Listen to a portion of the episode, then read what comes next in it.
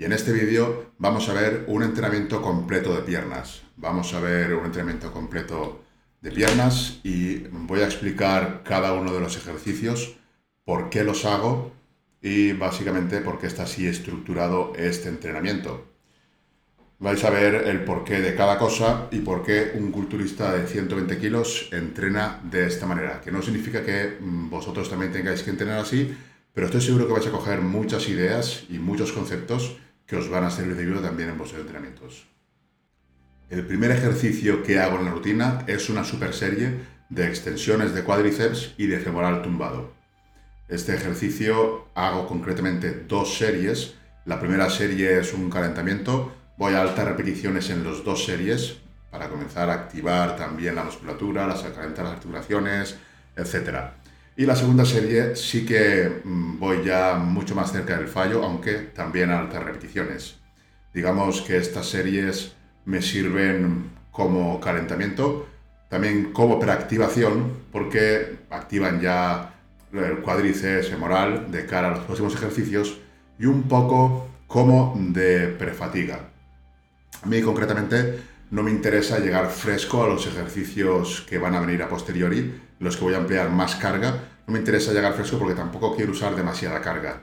Estos ejercicios me van bien tanto para calentar como también pues para preactivar y una ligera prefatiga. Al ir a tantas repeticiones, la fatiga es neural y en un descanso de 3 minutos se va a ir. O sea que mientras estoy calentando para el siguiente ejercicio, esta fatiga se va a ir. Aquí esta es la serie ya efectiva de esas dos series, con esta super serie. Entonces lo que hago es alguna micropausa. Una vez llego que no puedo continuar bien, ya sea por quemazón o porque realmente cuesta mucho, hago una pequeña micropausa y continúo añadiendo repeticiones efectivas. Paso del cuádriceps a femoral tumbado. Yo siempre uso bandas de oclusión, no voy a explayarme ahora en ello, haré vídeos más adelante. Hay un curso completo también en tonoyoret.club, un curso con más de 40 vídeos explicativos, otros 30 vídeos explicando ejercicios y el porqué de cada cosa.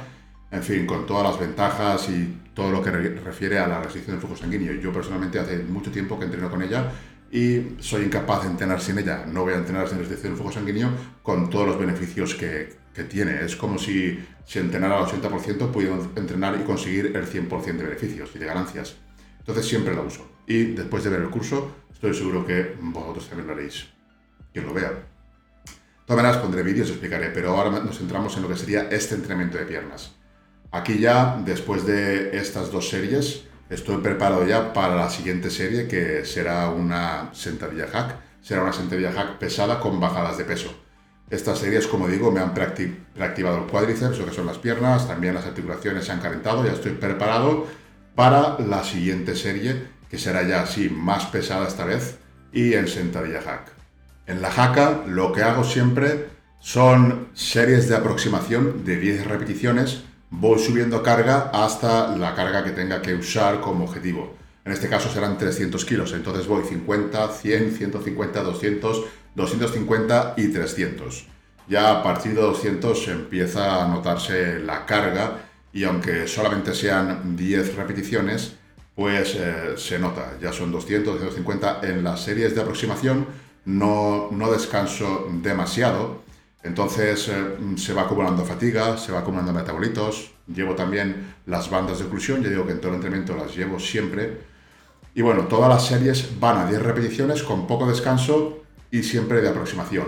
Esta concretamente es la serie de 200 kilos, luego vendría una serie de 250 kilos a 10 repeticiones, después ya sí que descansaría bastante, unos 3-4 minutos, y vendría la serie efectiva con 300 kilos y bajadas de peso.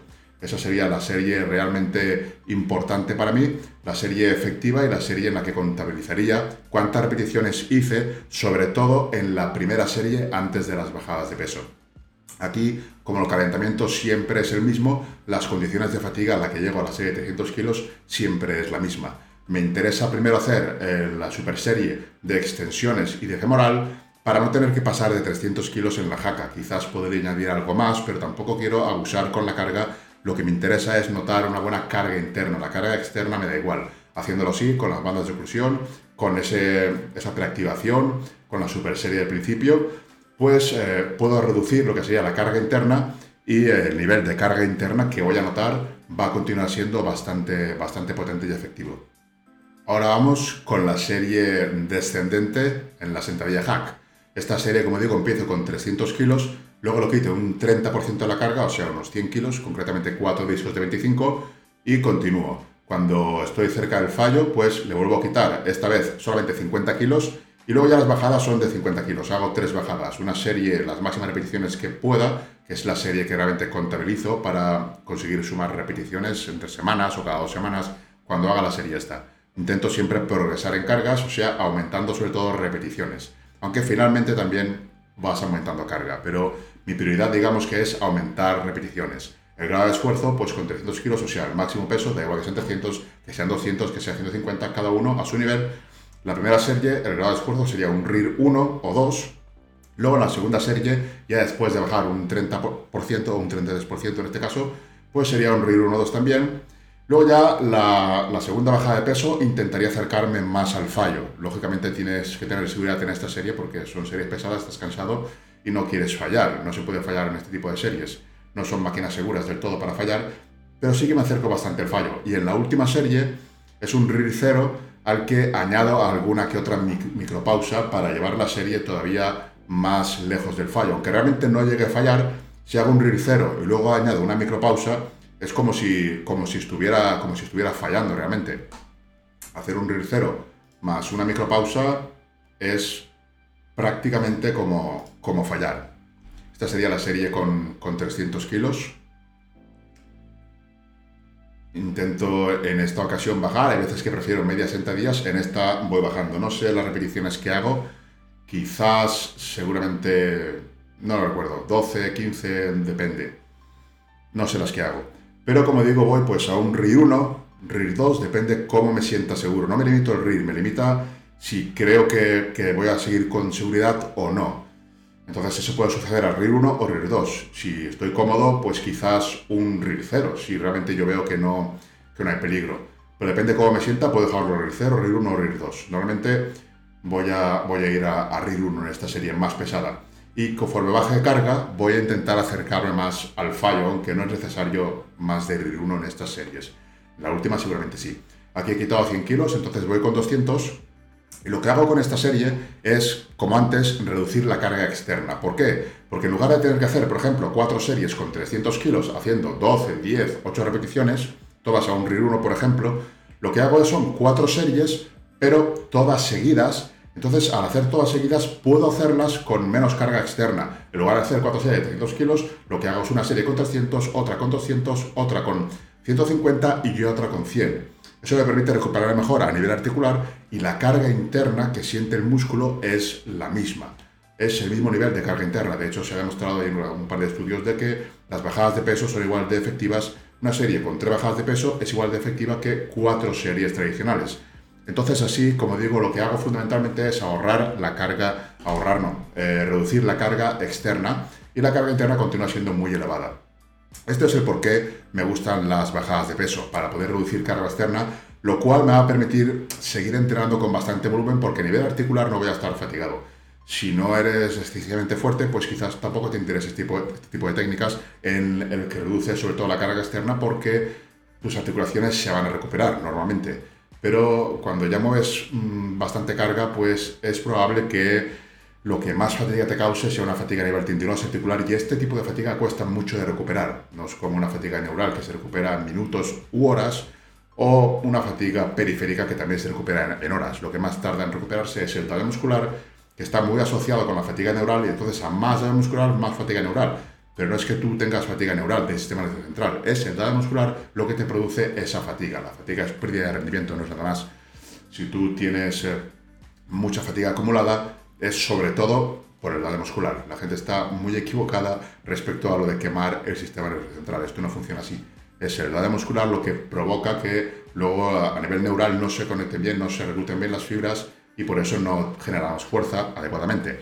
Esta es la última, aquí intentaré hacer alguna micropausa, aquí tengo 150 kilos, si no veo mal. Lo que he hecho es eso, acercarme mucho al fallo, hacer alguna micropausa. Básicamente el objetivo está cumplido, era sobre todo reducir la carga externa para, con una sola serie, con 3 bajadas de peso, pues aplicar una gran carga interna. En cuestión de tiempo viene a ser lo mismo, porque en todas las series de aproximación he estado perdiendo, pues entre comillas, un poco de tiempo. Que viene a ser lo mismo, pero a mí me va mejor por lo que decía, que es reducir la carga externa. Luego, las series de aproximación, los descansos son muy cortos. Los descansos de las series de aproximación es lo que tarde en poner los discos. Lo que sí que hago es, después de todas las series de aproximación, un buen descanso para esta serie poder rendir al máximo y poder sacarle el máximo partido. El siguiente ejercicio de esta rutina, suelo hacer bastantes combinaciones en piernas. Esta es una que me gusta bastante, este tipo de combinación, pero no es la única. Suelo hacer combinaciones, aunque son similares, con patrones similares, con estrategias similares, no es la única. Por ejemplo, esta primera serie de extensiones maxilateral tumbado se puede hacer al final del entrenamiento también perfectamente. En mi caso la hago al principio como preactivación y cierta fatiga para luego no tener que cargar demasiado en la carga externa y sentir un buen estímulo también. Y podría también ponerlo al final, pero en este caso lo que hago ahora sería pasar a femoral tumbado, ¿no? Depende del gimnasio, también algún tipo de entreno u otro. En este me gusta mucho planificarlo así, hay buenas máquinas, me gusta. Lo hago así, ahora lo que hago es femoral tumbado, 3 series potentes las 3. Normalmente suelo usar bastante carga e intento ir RIR 0. Pongo RIR 0, pero normalmente suele ser al fallo. Este tipo de ejercicios los suelo llevar al fallo, incluso añado micropausas normalmente.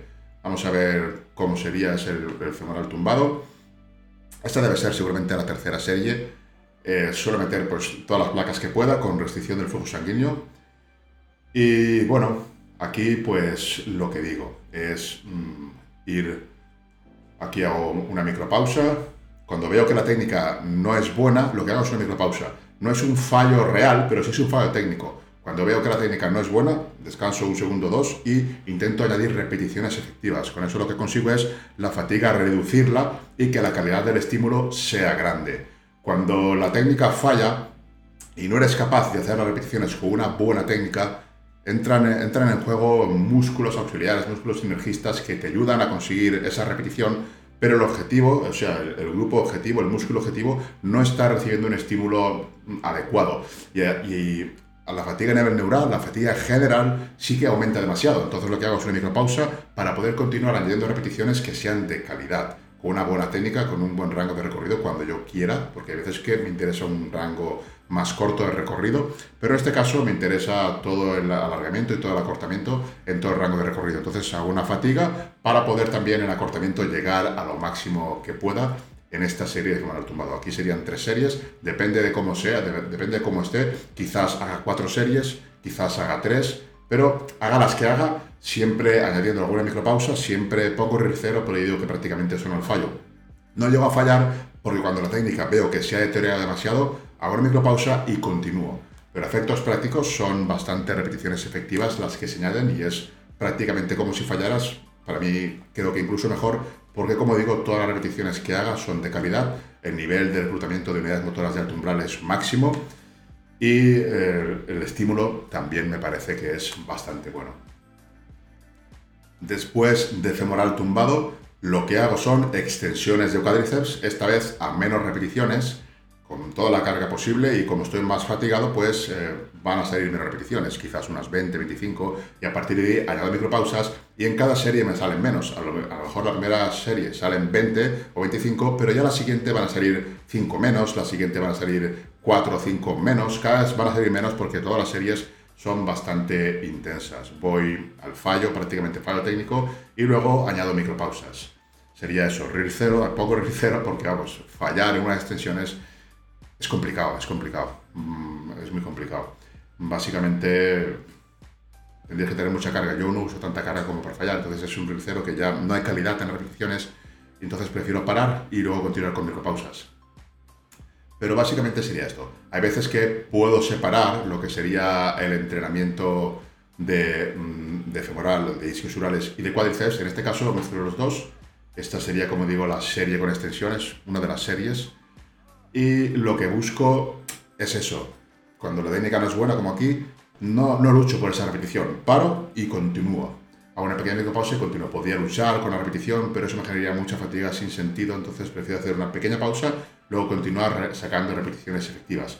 Hago las pausas que necesite hasta que vea que el estímulo, la regulación de las motoras del tumbral es suficiente, el estímulo es bastante bueno, esté satisfecho con la serie. Yo hasta que no esté satisfecho con la serie no salgo de ahí. Estas repeticiones son parciales porque no llego a lo que sería el acortamiento, entonces trabajo en estiramiento todo lo que pueda y ya está. Este sería el ejercicio de extensiones. En este caso haría 3 series de extensiones y al igual que antes, depende cómo estuviera, pues podría hacer alguna serie más o alguna serie menos. Normalmente son 3 series, pero si yo estoy recuperado o si por lo que sea quiero hacer 4, pues las hago, como si quiero hacer 5. Depende de lo que quiera enfatizar, ¿no? Quizás si es un día de discosurales, pues cuando toque femoral tumbado, pues seguramente haga 6 series o haga más. En cuestión de isquios estoy bastante limitado, no hago peso muerto humano ni nada de esto por los problemas de hernia umbilical que tenía, ahora estoy operado, entonces no hago ese tipo de ejercicios y lo que más hago es femoral sentado, femoral tumbado, femoral a una pierna y con eso me ha crecido bastante los isquios. Pero bueno, si quisiera trabajar en una sesión más los isquios, enfatizar más en isquios, sí que haría más series de ejercicios de isquios. En este caso es un entreno de pierna muy global y simplemente hago esto. Empiezo con esa super serie, luego pasamos a la jaca, luego extensiones y luego femoral tumbado. A partir de aquí ya sería aductor y abductor. Ahora pasaríamos a aductor en máquina. En este caso también suelo hacer muchas repeticiones de lo que sería aductor y añado micropausas. En este caso pongo 3 series, podrían ser más, pero hicimos 3 series. Y digo que añado micropausas pues hasta que esté satisfecho. Si veo que no estoy contento, que no estoy satisfecho con la serie, puedo seguir añadiendo micropausas. Si veo que la serie ya está bien, que el nivel de esfuerzo es elevado, que la recuperación está bien, que yo me estoy satisfecho con la serie, pues entonces la paro.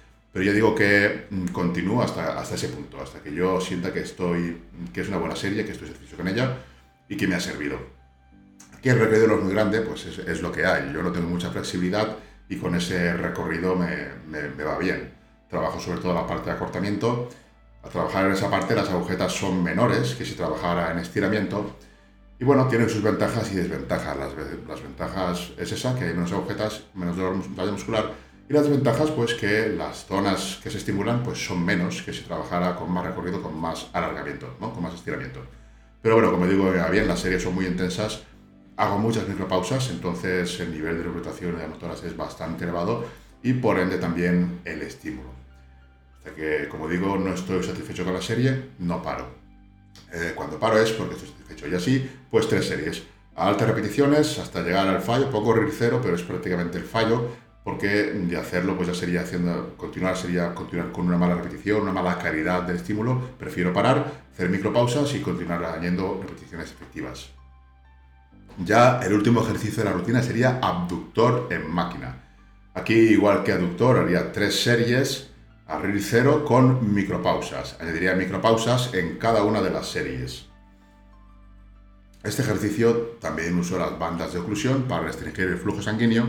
En teoría, para el glúteo no entran. Lo que pasa que al restringir el flujo sanguíneo en la pierna, los músculos sinergistas, que ayudan también en el movimiento pierden lo que sería, pierden poder de activación, pierden calidad, están fatigados y eso hace que el glúteo se active más. Todo esto lo explico en el curso, cómo se puede trabajar músculos como hombros, pecho y espalda con restricción del flujo sanguíneo. En tonyyorek.club está el curso completo.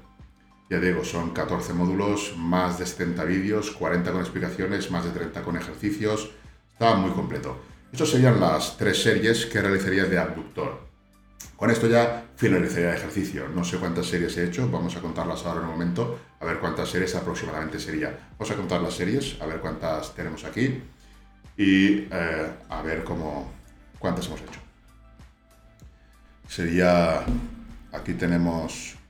una serie de calentamiento, esta no la contamos, una serie efectiva, que realmente son 2, porque es una super serie. Entonces, esa serie efectiva serían 2 series y vamos a decir 10 repeticiones efectivas. 10 repeticiones efectivas porque en cada una de las series hago micropausas, es como si fuera el fallo. El fallo son 5 repeticiones efectivas y, por ejemplo, RIR 0 serían 4, RIR 1 serían 3, RIR 2 serían 2 repeticiones efectivas, al fallo serían 5, entonces cuento ahí 5. Luego la sentadilla hack, pues aquí tendríamos en sentadilla hack las series de aproximación, solamente contaría 2 de ellas, la de 200 y la de 250 kilos, y como no voy al fallo ni mucho menos, anotaría 4 repeticiones efectivas. Serían 2 series de 4 repeticiones efectivas. Y luego, en las 4 series, porque son una serie principal con 3 bajadas, ahí sí que habrían 4x4, 16 repeticiones efectivas. Alguna más, alguna menos en cuanto a repeticiones efectivas, pero lo dejaría en 16. Ah, bueno, esto sería aquí. Esta es la que va. Luego sería femoral tumbado, lo mismo. En cada una de las series apuntaría 5 repeticiones efectivas. Serían 3 series y 5 repeticiones efectivas en total, porque todas las series van al fallo, o diría que más allá del fallo. Extracciones, lo que dice es lo mismo. Serían 3 series y 15 repeticiones efectivas, porque cada una de esas series van al fallo. Entonces realmente serían 5. Aquí en aductor y abductor lo mismo. 3 series, 15 efectivas. Y luego en aductor, 3 series, 15 efectivas. Vamos a contar las series totales, a ver qué tendríamos por aquí. Tenemos 2 series y luego 2 series 4, más 4 serían 8 y 3 serían 11, 14, 17 y 20 series. 20 series, un entreno bastante bien. Repeticiones efectivas tendríamos unas cuantas, serían 10, 14, serían 30 y 15, 45, 60, 75 y 90 repeticiones efectivas. Para mí, llegar a 100 está bien, es una buena cifra. 100 repeticiones efectivas está bien en mi caso. Cada uno tiene su umbral, ¿no? El umbral de volumen que puede tolerar. No se puede sumar solo el volumen en cuanto a series, habría que ver también repeticiones efectivas. Entonces, digamos que aquí he hecho 20 series y 90 repeticiones efectivas. Dependiendo del grupo muscular, se pueden ser más series o menos. Un entero de piernas de 20 series pues no está mal, si hay bastantes repeticiones efectivas, como en este caso que son 90. Si fuera un entreno de brazos, 90 repeticiones efectivas quizás no serían suficientes. Normalmente sí, en mi caso hago más, pero para la mayoría de la gente sí. Yo esto lo calculé en la gráfica de la hoja Excel de la plantilla de entrenamiento.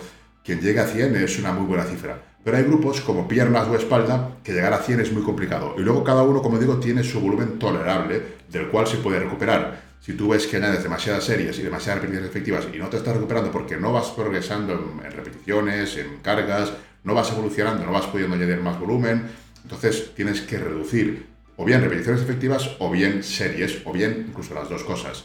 Esto te va a indicar enseguida si te estás recuperando los entrenamientos o no. Si no lo calculas, si no lo apuntas, no lo puedes saber. Si lo apuntas, vas a estar seguro de cuántas series puedes tolerar y, dependiendo de qué grupo muscular, pues tolerarás más o menos series. A lo mejor en piernas toleras 20 y a lo mejor en hombros toleras 25 sin ningún problema. Depende. Si son muchas series, quizás te interese dividirlas. A mí 20 series para un entreno de pierna no me hace falta dividirlo, pero depende de tus prioridades. Quizás te interesaría, porque a lo mejor no es una prioridad hacer tantas series, quizás te interesaría dividirlo. Eso depende de cómo esté configurada la rutina, tu planificación, etc. Al final, ni es mejor ni peor.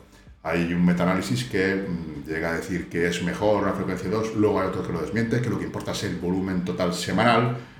Entonces, a partir de ahí es una cuestión de gustos, conforme le guste a uno entrenar, que entrene. Yo cuando divido la pierna, por ejemplo, es femoral y isquios. Y de vez en cuando un entreno como este en el que mezclo las dos cosas. O bien lo divido, pero hago una planificación más enfocada, una sesión más enfocada a los isquios y otra sesión más enfocada al cuádriceps, cuando lo divido.